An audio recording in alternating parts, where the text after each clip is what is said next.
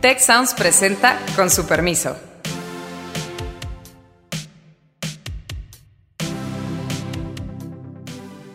Con su permiso, hoy vamos a hablar de petróleos mexicanos, sus resultados más recientes y las implicaciones de esto tanto para la economía nacional como para la política nacional petróleo es uno de los mitos mexicanos que ha costado mucho, muchísimo a este país. Si Pemex realmente está teniendo algunos buenos resultados de gestión, no se están comunicando. Es lo mismo le pasó a López Portillo, le apostó un precio al petróleo y no llegó. Qué gusto tenerlos otra vez con nosotros. Yo soy Alejandro Poiré. En este episodio de Con su permiso me acompañan Beata Voina eh, y Carlos Elizondo. Héctor Villarreal está con un muy merecido descanso, esperemos que lo esté aprovechando. Y vamos a empezar a hablar de los resultados más recientes de Petróleos Mexicanos, que se ha convertido en la empresa central no solamente del gobierno mexicano, sino yo diría del proyecto económico y político del presidente Andrés Manuel López Obrador. Tenemos además el privilegio de contar con alguien que conoce pues bastante de cerca a la empresa en este podcast, que es Carlos Elizondo. Él fue consejero independiente de Pemex de septiembre del 2014 a abril del 2019 y desde luego que tendremos una buena oportunidad para entender algunas de las cosas que están ocurriendo. Mi percepción es que eh, Petróleos Mexicanos, Pemex, eh, ha cambiado su eslogan, ha cambiado su lema, está en un esfuerzo por la recuperación de la soberanía. El rescate el rescate de la soberanía, eh, pero que eh, lamentablemente acabará siendo el Waterloo de Andrés Manuel López Obrador, porque es donde más ha sus expectativas y donde probablemente sean peores sus resultados, incluso peor que en otras áreas. Carlos Beata, adelante, qué gusto estar con ustedes. Al contrario, qué gusto, gracias. Si me permiten muy rápido, en efecto, tenemos un nuevo presidente apostador, si ya tuvimos uno, como le llamó Gabriel Saída López Portillo, un presidente que apostó buena parte de su proyecto económico y de las finanzas públicas a que Pemex pudiera recuperar la producción y que Pemex pudiera ser nuevamente una fuente de ingresos y que Pemex pudiera ser una locomotora de la economía. Y voy a empezar con lo tercero, Alejandro y Beata. Cuando uno ve el reporte al que hace referencia, en el reporte de los inversionistas, que se presenta como parte del paquete de información con el que se dan los resultados, hay un cuadro, el número 31, donde le explican a los inversionistas cómo contribuye el, el, subsector de extracción del petróleo y gas en el PIB nacional, que de entrada ya no es el público al que le debería interesar esto. Al inversionista lo que le interesa es que la empresa sea financieramente sustentable. Pero lo que es muy interesante es que este sector, a pesar de toda la inversión que le han metido, contribuye en el PIB total, o sea, en todo lo que generamos de riqueza, el 3.45. Entonces le apostó a un sector para el tamañote de la economía mexicana, que es muy importante el sector, pero sigue siendo muy pequeño fue más alto en el pasado, de acuerdo a estos datos, en el primer trimestre del 17 era del 4, llegó a caer al 3.23 en el primer trimestre del 19, ahora ha mejorado un poco, de un PIB más chiquito hay que decirlo porque el piso está encogiendo, pero el punto es que yo creo que la administración tiene dos objetivos al mismo tiempo que son muy difíciles de conciliar. ¿Va a ser la locomotora de la economía o va a ser realmente una fuente de creación de valor.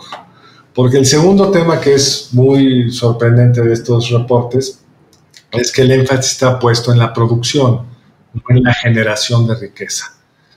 Sí, se puede generar más petróleo y perder dinero, se puede refinar más y perder más dinero, y los números hoy están centrados en el tema de producción. Y para finalizar, que era la gran apuesta del presidente, que era producir petróleo, pues no solo las promesas de producción que están en el plan de negocios no se han materializado para este año, hay unos campos prioritarios que las han invertido bastante dinero, que tendrían que estar produciendo pues, casi 200 mil barriles para ahorita. Han mejorado mucho en los últimos meses, están produciendo casi 90 mil, todavía está abajo de lo prometido y la métrica completa pues, hoy está afectada porque pues, está el compromiso de no producir en mayo y junio 100 mil barriles y no sabemos si los hubieran podido producir o no, pero lo cierto es que aunado a la caída en el precio del petróleo, hoy Pemex no genera para nada el dinero que generaba antes, sino al contrario, se le han tenido que inyectar recursos. Sí, yo, sí, o sea, yo efectivamente coincido de que en que petróleo es uno de los mitos mexicanos que ha costado mucho, muchísimo a este país. Hay muchos otros mitos como la Virgen de Guadalupe y algunos otros que se podrían enumerar, pero quizás no han sido tan costosos como precisamente este. No, bueno, pobrecito de la Virgen Morena, pobrecita de la Virgen Morena. Si acaso el costo más, eh, más acendrado que le podríamos ajustar a ella eh, o asignar a ella es el nombre de algún partido político, pero fuera de eso. Fuera de eso, sin duda, no, Sin duda.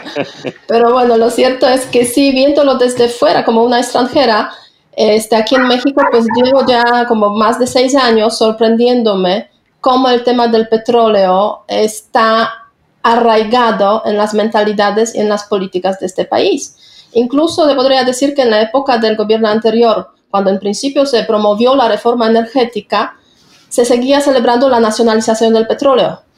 Y eso fue una gran contradicción, se puede decir. no es tal contradicción, porque la, la nacionalización petrolera volvió a México el dueño de las reservas y la reforma energética no cambia eso. Sí, es cierto, pero bueno, o sea... de hecho, estás pensando como el observador, por eso te sorprendió. Lo único que quería hacer la reforma energética, que ahora está muy cuestionada por si sobornado o no que es un tema importante, pero no es el tema de nuestro programa. La reforma energética, lo único que hizo fue decir. Sí, bueno, primero a, las inversiones. Voy a dar el petróleo a quien le pague más al gobierno por la extracción del sí. Sí, es cierto, pero bueno, hay esas contradicciones, sabes, que existen, digamos, en, en México y que siguen eh, pues cobrando la factura. Precisamente en ese contexto del gobierno actual, pues hay esa apuesta por el petróleo, que como digo, está costando muchísimo, como lo demuestran los resultados de Pemex, aunque quizás no son tan malos como se esperaba, ¿no? En el fondo. Pero bueno, más allá de eso, eh, por otra parte, se entiende perfectamente que un país pues pretenda tener una mm, suficiencia, una autonomía energética. El problema de México es que se está apostando en un recurso energético digamos, de recursos esos convencionales, eh, que, eh, y se está abandonando, se puede decir, totalmente la preocupación por otros recursos energéticos posibles para de alguna forma, pues, este, disminuir ese impacto en el cambio climático o ver un poco más por las energías renovables o buscar pues otras alternativas, que es la tendencia que estamos observando en el mundo actual, o sea, sin, obviamente sin quitar que muchos países como los Estados Unidos pues han conseguido también su independencia energética en los últimos tiempos eh, y que pues el tema de los recursos renovables pues es un presente y futuro que aún va a costar mucho trabajo, ¿no? O sea, en ese sentido, el abandono, digamos, de lo renovable, el abandono por la búsqueda de la diversificación es un costo adicional que lo vamos a ver a lo largo de los próximos años. Ahora, pero a mí sí me gustaría sí creo que hay una estrategia, digamos, de no diversificación y de un extraordinario énfasis en hidrocarburos, que es muy cuestionable. Creo que esto implica, pues, eh, además, un rol que se le está dando a Pemex como financiador del proyecto nacional, que también pues, es muy, muy difícil de cumplir.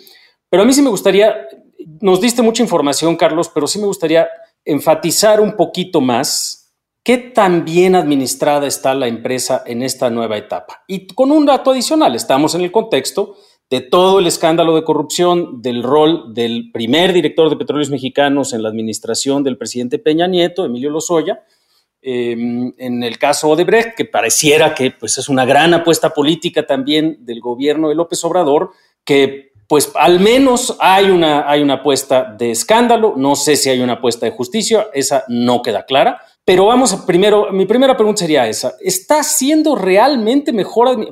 Puede ser cuestionable el proyecto de enfatizar hidrocarburos, de enfatizar producción nacional, de frenar participación extranjera, pero dentro de esa lógica, ¿se está gestionando mejor Pemex o no? Y antes de esa, de esa pregunta, sí quisiera recordar en términos de los mitos mexicanos, eh, y de la, de la mitología del petróleo en lo particular, que cuando uno lee eh, o escucha, peor aún, eh, La suave patria de Ramón López Velarde, este épico poema del nacionalismo de principios del siglo pasado, nos dice y nos recuerda que el niño Dios nos escrituró un establo y los veneros de petróleo el diablo, y, y él nos lo anunció y seguimos felices festinando la existencia de estos profundos veneros de petróleo.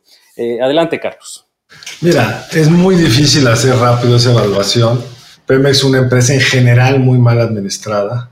Es una empresa que pues, apostó a un yacimiento llamado Chicontepec, más de 15 mil millones de dólares, y nunca obtuvo lo que esperaba.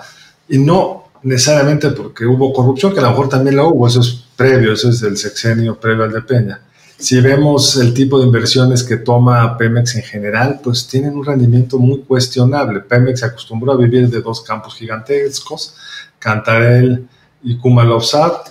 Esos eran fáciles de desarrollar y todos los otros proyectos complicados que ha asumido es difícil que tengan la rentabilidad esperada. Y si vemos lo que el plan de negocios de Pemex promete para este año, pues no se está cumpliendo ni los niveles de producción ni los niveles de procesamiento de crudo. Si vemos, también muy, muy impactado por el precio del petróleo, pero nada más para darnos una idea de hasta cuánto puede financiar el PEMEX el desarrollo nacional. En el segundo trimestre del 19 pagó de impuestos directos y de derechos 103 mil millones de pesos y en el segundo trimestre pagó 23 mil y veníamos de cifras mucho más grandotas. Sí hay información muy rara en este, en este informe, esa es mi sensación.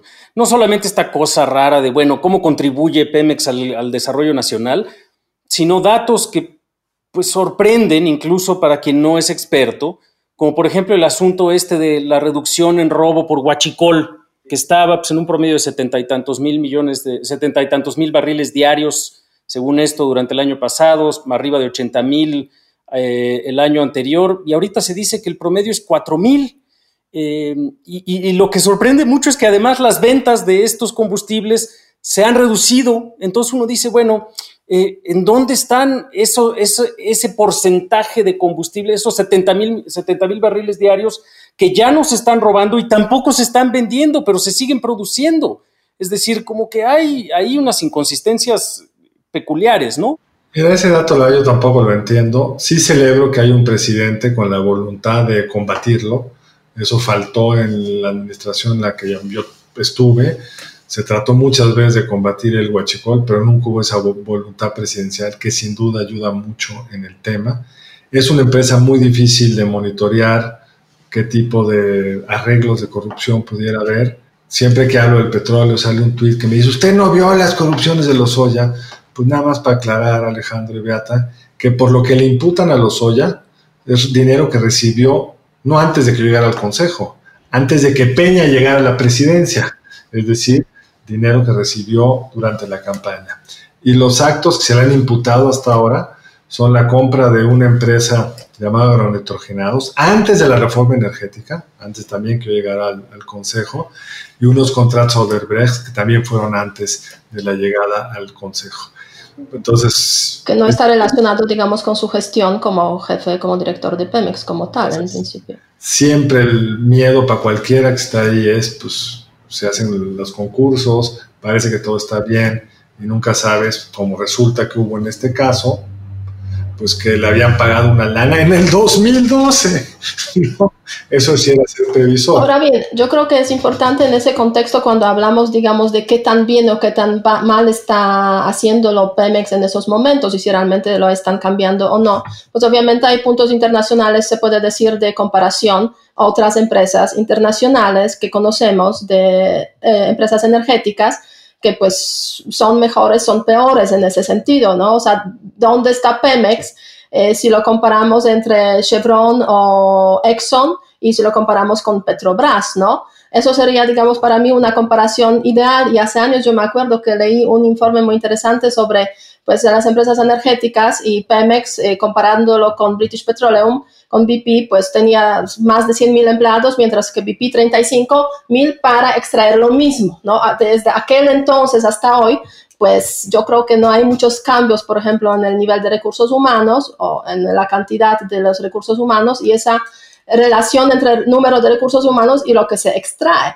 Por otra parte, hay otro dato muy interesante, parece que en esos tiempos pues sí se han eh, reducido bastante los gastos de operación de Pemex en general, pero por, por ejemplo gastos de venta pues siguen siendo muy altos de nivel de 12%, incluso más, mientras que las compañías energéticas internacionales, pues con buenos gobiernos corporativos y, y eficaces, pues tienen como 2-5% de esos gastos, ¿no?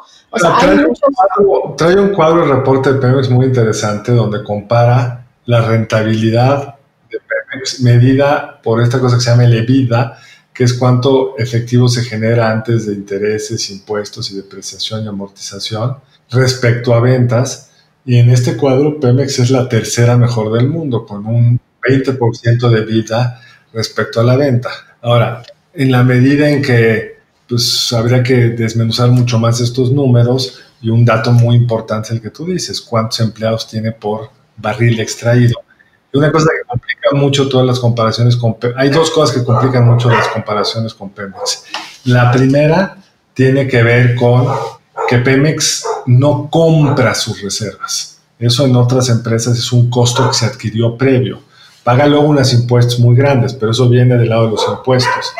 Y lo otro, no suelen reservar, no, no suelen poner en los costos lo que cuesta la pensión. Si ven los números de Pemex, lo que luego le sube la pérdida brutal es el pasivo actuarial para pagar las pensiones, pero nunca se incorpora como parte del costo laboral. Pero esa es la parte que otros comparadores internacionales, digamos las agencias calificadoras del valor de la deuda y los bonos de Pemex, ahí sí ya tiene un buen rato, que en particular a raíz de la administración actual están calificando cada vez peor, eh, digamos, a, Pemex y en esa medida, pues tampoco daría la impresión de que hay buenas noticias eh, por parte del gobierno para lo que viene. Eh, creo que además se le complica mucho la circunstancia a esta apuesta, pues por el contexto internacional, porque tenemos una caída muy importante de la demanda global por petrolíferos eh, a nivel eh, internacional que no se va a recuperar muy ampliamente, muy rápidamente, ni en este año, por supuesto no en este año, pero desde luego menos, eh, es decir, el próximo año incluso no vamos a estar cerca de esos niveles de demanda. y entonces todo este proyecto realmente dependería de extraordinaria, de una extraordinaria capacidad de eficiencia, pero al mismo tiempo que estamos hablando de estos, de estos datos, que cae el rendimiento independientemente de los valores de tipo de cambio, etcétera, etcétera. Ahí se ve para este trimestre, eh, en este mismo reporte al que haces alusión, Carlos, un rendimiento de operación eh, todavía mm, muy, muy peor incluso que el del trimestre pasado, antes de los, eh, de los efectos de la, del, del tipo de cambio, entre otras cosas pues le diste un contrato colectivo, un incremento del contrato colectivo a tus trabajadores, pues bastante robusto, bastante elevado, como si no fuera ese uno de los componentes que tendrías que eficientar. Es decir, no daría la impresión tampoco que en términos de el esfuerzo de eficiencia general de la empresa hay avances muy notables. Eh, y creo que... Incluso hay algunos datos bien preocupantes. Ve los muertos por COVID que ha tenido Pemex si los proyectaras al resto de la industria con esa misma tasa de morbilidad y mortandad, estaríamos en una situación desastrosa. No ha podido cuidar eso. Y ciertamente el presidente llegó a prometer que iban a tratar de regresar al régimen de pensión anterior, porque ahorita por lo menos estamos en un régimen de transición. Afortunadamente no han cumplido. Pero Imagínate el costo de eso. El costo sería gigantesco. Entonces, sí hay unos retos operativos monumentales Pemex en general pierde dinero en refinación y le está apostando a la refinería de Dos Bocas y, a invertirle dinero en las refinerías existentes. Entonces, llevan menos de dos años y es muy difícil juzgarlos por dos años, pero sí se les puede juzgar respecto a sus promesas y en ellas están muy por debajo. Y aquí hay una pregunta adicional y es cuál es el, eh, el desenlace y es, y es quizá apresurado plantearlo así, pero normalmente cuando vemos un proyecto gubernamental o un proyecto económico y político tan emproblemado, con tanto riesgo, decimos, bueno, ¿y qué va a pasar? Eh, ya, ¿cómo, ¿Cómo se van a deshacer de esta papa caliente? Em, ¿cómo nos imaginamos la perspectiva de los próximos cuatro años? Incluso hoy en la mañana, estamos grabando miércoles 29 de julio, el presidente López Obrador algo dice de que quizá haya que, ajustar el, marco normativo en materia energética. ¿Cómo nos imaginamos la perspectiva de los próximos dos, cuatro años? Para yo no lo oí. ¿Qué dijo? ¿Nada más eso o fue más específico? No tengo ahorita más detalle que este, digamos, encabezado de una nota. Sí, se mencionó hoy en la, en la conferencia básicamente que en principio pues no van a cambiar el marco normativo en sentido constitucional, a no ser que Pemex pues no eh, tenga esa capacidad, digamos, de convertirse en la empresa eh, pues estratégica junto con CFE. Y en ese contexto quizás se podría plantear el cambio, pero a partir del tercer año del gobierno, ¿no? Eh, o sea, no el año próximo, 2021, sino en 2022, pero fue como de una forma, lo dijo el presidente, como de una forma, pues, eh, yo diría, no totalmente... Sí, sin convicción, pues. Clara, convicción y, decidida. En ese sentido, pues, de momento yo creo que hay que dejarlo como eh, por ahí una, una propuesta con signo, gran signo de interrogación, ¿no? Porque el desenlace de la presidente, del anterior presidente apostador, pues tuvo un par de años de auge y ya después vino el desastre. Aquí no hay auge, aquí las cosas están mal desde ahorita, muy mal y, empeorando. Además, yo creo que las circunstancias internacionales pues eh, son muy desfavorables en este contexto. O es parte de la apuesta. Le apostó a un precio del petróleo. Es lo mismo le pasó a López Portillo. Le apostó un precio del petróleo y no llegó. Y ahí hubo auge porque sí cumplieron en materia de producción, pero simplemente luego el precio no era lo que esperaban. Es una apuesta doble, que va a haber el crudo, que van a lograr revertir la caída de la producción, no lo han logrado, y dos, que el precio va a justificar eso. Y el precio, como dices tú, Beata, está pues ya no en los suelos que estuvo en marzo, pero muy abajito de lo sí. que... Y además no se trata solamente de un cambio coyuntural. Este, porque claro, el tema de, obviamente, la pandemia, el coronavirus, el COVID-19, pues ha acentuado esa, eh, esos precios tan bajos, ¿no? Pero ya desde hace varios años eh, y en el futuro se va a agravar aún más ese tema de que, pues, las economías están intentando pues eh, alejarse un poco de los recursos convencionales como el petróleo. Incluso el caso yo creo muy interesante en ese contexto es Arabia Saudita, que es la meca precisamente de los recursos energéticos, incluido el petróleo, y desde hace unos dos, tres años está desarrollando una estrategia de diversificar su economía precisamente favoreciendo el desarrollo del turismo. O sea, hasta los de Arabia Saudita, para los que pues eso fue el gran este, el gran producto para, eh, para este país, pues se dan cuenta de que no, es que estamos, estamos en la fase cuando vamos a perder en algún momento pues ese recurso, hay que apostar por otras cosas. Y Arabia Saudita es el caso extremo, pero muchos otros países, como por ejemplo Alemania, pues ya se salió totalmente, está saliendo hasta 2034, pues de los recursos como petróleo, como obviamente carbón, apostando pues por los recursos renovables y obviamente el gas, que en ese contexto es una alternativa convencional, pero mucho más limpia que el petróleo. Y quiero regresar a la estrategia de diversificación para hacerles una pregunta. Seguramente con el presidente Trump eh, se habló de energía porque es una de las preocupaciones que hay eh, de aquel lado de la frontera. Suponemos, imaginamos que haya habido algunas demandas específicas para moderar las posturas en contra de la inversión extranjera, que digo, hay evidencias de que otras cosas se les pidieron, por ejemplo, ya no hay doctores cubanos en México. Seguro eso no fue ocurrencia nuestra, pero olvidemos eso, eso es anecdótico. En términos energéticos, que era una expectativa grande, de hecho, del empresariado mexicano, creemos que haya habido alguna ¿Alguna petición? ¿Alguna señal? Yo creo que este, hay un tema de respetar los contratos energéticos que hasta ahora se han, digamos, firmado. En ese contexto, pues hay parte también de los empresarios estadounidenses involucrada. Entonces, es como quizás esta sesión que está dando el presidente o ha dado el presidente en el contexto precisamente de esa negociación que hubo con el presidente Trump sobre eh, asumir este cachito de petróleo como el propio. Oye, pero parece que el riesgo más grande ya no es lo que dijo Trump, sino qué pasa si gana Biden. El riesgo para México. Porque Trump y el observador por lo menos piensan lo mismo en que el hidrocarburo o el carbón es el futuro del mundo. Y uno de los temas donde Biden claramente va a ser muy distinto a Trump si gana es en regresar a la idea de cumplir con el Acuerdo de París y tratar de disminuir de forma importante la emisión de gases. Y México con una estrategia pues, está claramente fuera de los parámetros. Y creo que ahí hay una pregunta interesante también respecto a la estrategia y el desenlace. Este presidente apostador, a diferencia de López Portillo, está muy pronto en la jornada. Vamos a pensar que es como un presidente apostador que va a las carreras, ¿no? Y pues todavía le quedan como ocho carreras más y en las primeras dos o tres está perdiendo un montón.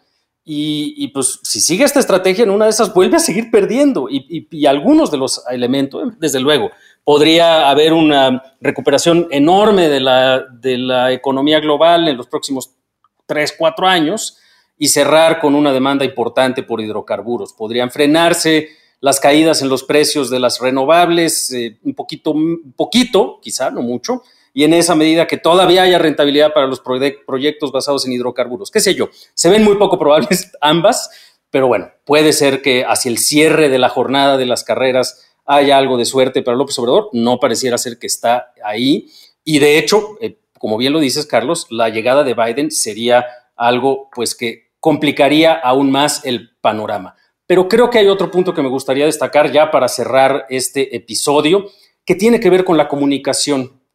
Eh, si Pemex realmente está teniendo algunos buenos resultados de gestión, que no pareciera ser el caso, no se están comunicando bien. Si verdaderamente hay algunas mejoras en producción derivadas de la mejor gestión, tampoco se están comunicando bien. Y ese es parte del problema que hay con esta estrategia que el presidente lo comunica todo. La semana pasada le preguntamos a nuestra propia audiencia en el marco de la nueva reforma de pensiones, que parece que está más o menos clara, que va a tener más acceso a pensión para las, para las personas, mejorar la pensión, etcétera. Eh, y pues por lo menos de quienes nos respondieron, la mitad nos dice que no tienen claro cuál va a ser el efecto de la reforma de pensiones si es que llega a darse, eh, a pesar de que fue una de las temáticas dominantes del propio presidente y de su comunicación durante, durante unos, unos días. Lo mismo va a pasar con Pemex. Si no se convence a inversionistas extranjeros, a muchos otros actores, creo que va a ser muy difícil que eh, siquiera la estrategia específica que están llevando a cabo tenga algún resultado. No sé cómo la ven ustedes. Pues sí, porque además si le mete la incertidumbre que a lo mejor vas a mover la ley, pues a todos los actores que están en el juego, pues tienen que reprogramar sus expectativas. Bueno, parece que han bajado mucho también, digamos, los gastos en comunicación en Pemex. ya sí hablamos de... Eso es muy importante. Sí, eso es muy importante. Aunque, bueno, con lo poco que tienen, pues podrían comunicarlo un poco más, ¿no? Ahora bien, yo creo que... Es el presidente, entonces no importan los gastos de comunicación. De, de todas formas, no pueden hablar los otros temas. Yo creo que este, el tema de Pemex en general, de, digamos, recursos energéticos, o sea, el petróleo en concreto, es un poco como una apuesta como apostar en una, sabes, cría, saben, cría de caballos de carga en los tiempos cuando, cuando pues están empezando a predominar los autos de motor, ¿no? En ese sentido, pues la verdad es que las perspectivas yo creo que se ven muy, muy obscuras, a pesar de que Pemex eh, intente internamente, aunque intente internamente realmente cambiar, transformarse y eliminar esos elementos relacionados con la corrupción y con la ineficacia. Eh, el contexto internacional pues no es favorable para esas, ese tipo, digamos, de industrias eh, y para sacar ese tipo de industrias en los tiempos cuando pues disminuyen el, disminuye el consumo claramente de petróleo. Eh, y obviamente hay muchas consideraciones medioambientales que hay que tomar en cuenta realmente para también atraer inversiones y para, para poder funcionar en este mundo nuevo que se está, que se está gestionando. Entonces, en, en mi opinión, pues es una apuesta totalmente equivocada que no va a traer buenos resultados y que vamos a tener un monumento más, como por ejemplo la refinería de Dos Bocas, que está conectada obviamente con el tema del, del petróleo, un monumento más a la ineficacia eh, que estará por ahí pues eh, en algún momento, que hay muchos, ¿no? Esos mm, puentes medio, a medio acabar en México o algunas hay otro tipo de construcciones. El tren de México a Toluca. Exactamente, asustándonos cuando pasamos por ahí el para poder competir con ese. Exactamente. Sí, bueno, y si, lo, si el asunto de los Oya es el circo mediático que se anuncia y se anticipa, pues con mayor razón que se van a frenar las expectativas de certeza, ¿no? Eh, evidentemente. Muy bien, queridos colegas, Carlos, ¿algún comentario para cerrar? Pues no, que ojalá que el contexto mejore para que esta inversión sea hecho en extracción y en la propia esperanza de hacer de refinación un negocio mejor pueda funcionar, pero lo veo muy complicado porque hay factores, como ya dijo Beata, y tú estructurales. Hoy refinar para sacar combustóleo, que es una cosa que nadie la quiere comprar y que mata a quienes viven cerca de donde se consume, es realmente una apuesta muy, muy extraña. Yo diría que, diría que sí se necesita un debate serio sobre el tema energético, en el cual no se hable solamente de Pemex, en el cual se hable de los recursos renovables, eh, porque es el futuro y es la necesidad de la diversificación, precisamente. Y en ese contexto, la pregunta para la próxima semana que les queremos hacer a nuestra querida audiencia eh, a través de Twitter y redes sociales es, ante la situación actual de Pemex, en su opinión, ¿debería privatizarse o consolidarse la estrategia de fortalecimiento del gobierno? ¿Privatización o la estrategia actual? A ver cómo la describimos. Muchas gracias a todas y todos por escucharnos en este su podcast con su permiso. Muchas gracias al equipo del Tecnológico de Monterrey y de Tech Sounds. Productor ejecutivo de Tech Sounds, Miguel Mejía. Productora de Con su permiso, Alejandra Molina y postproducción, Max Pérez. Les invitamos a escuchar el siguiente episodio de Con su permiso y el resto de programas de Tech Sounds en los canales de su preferencia.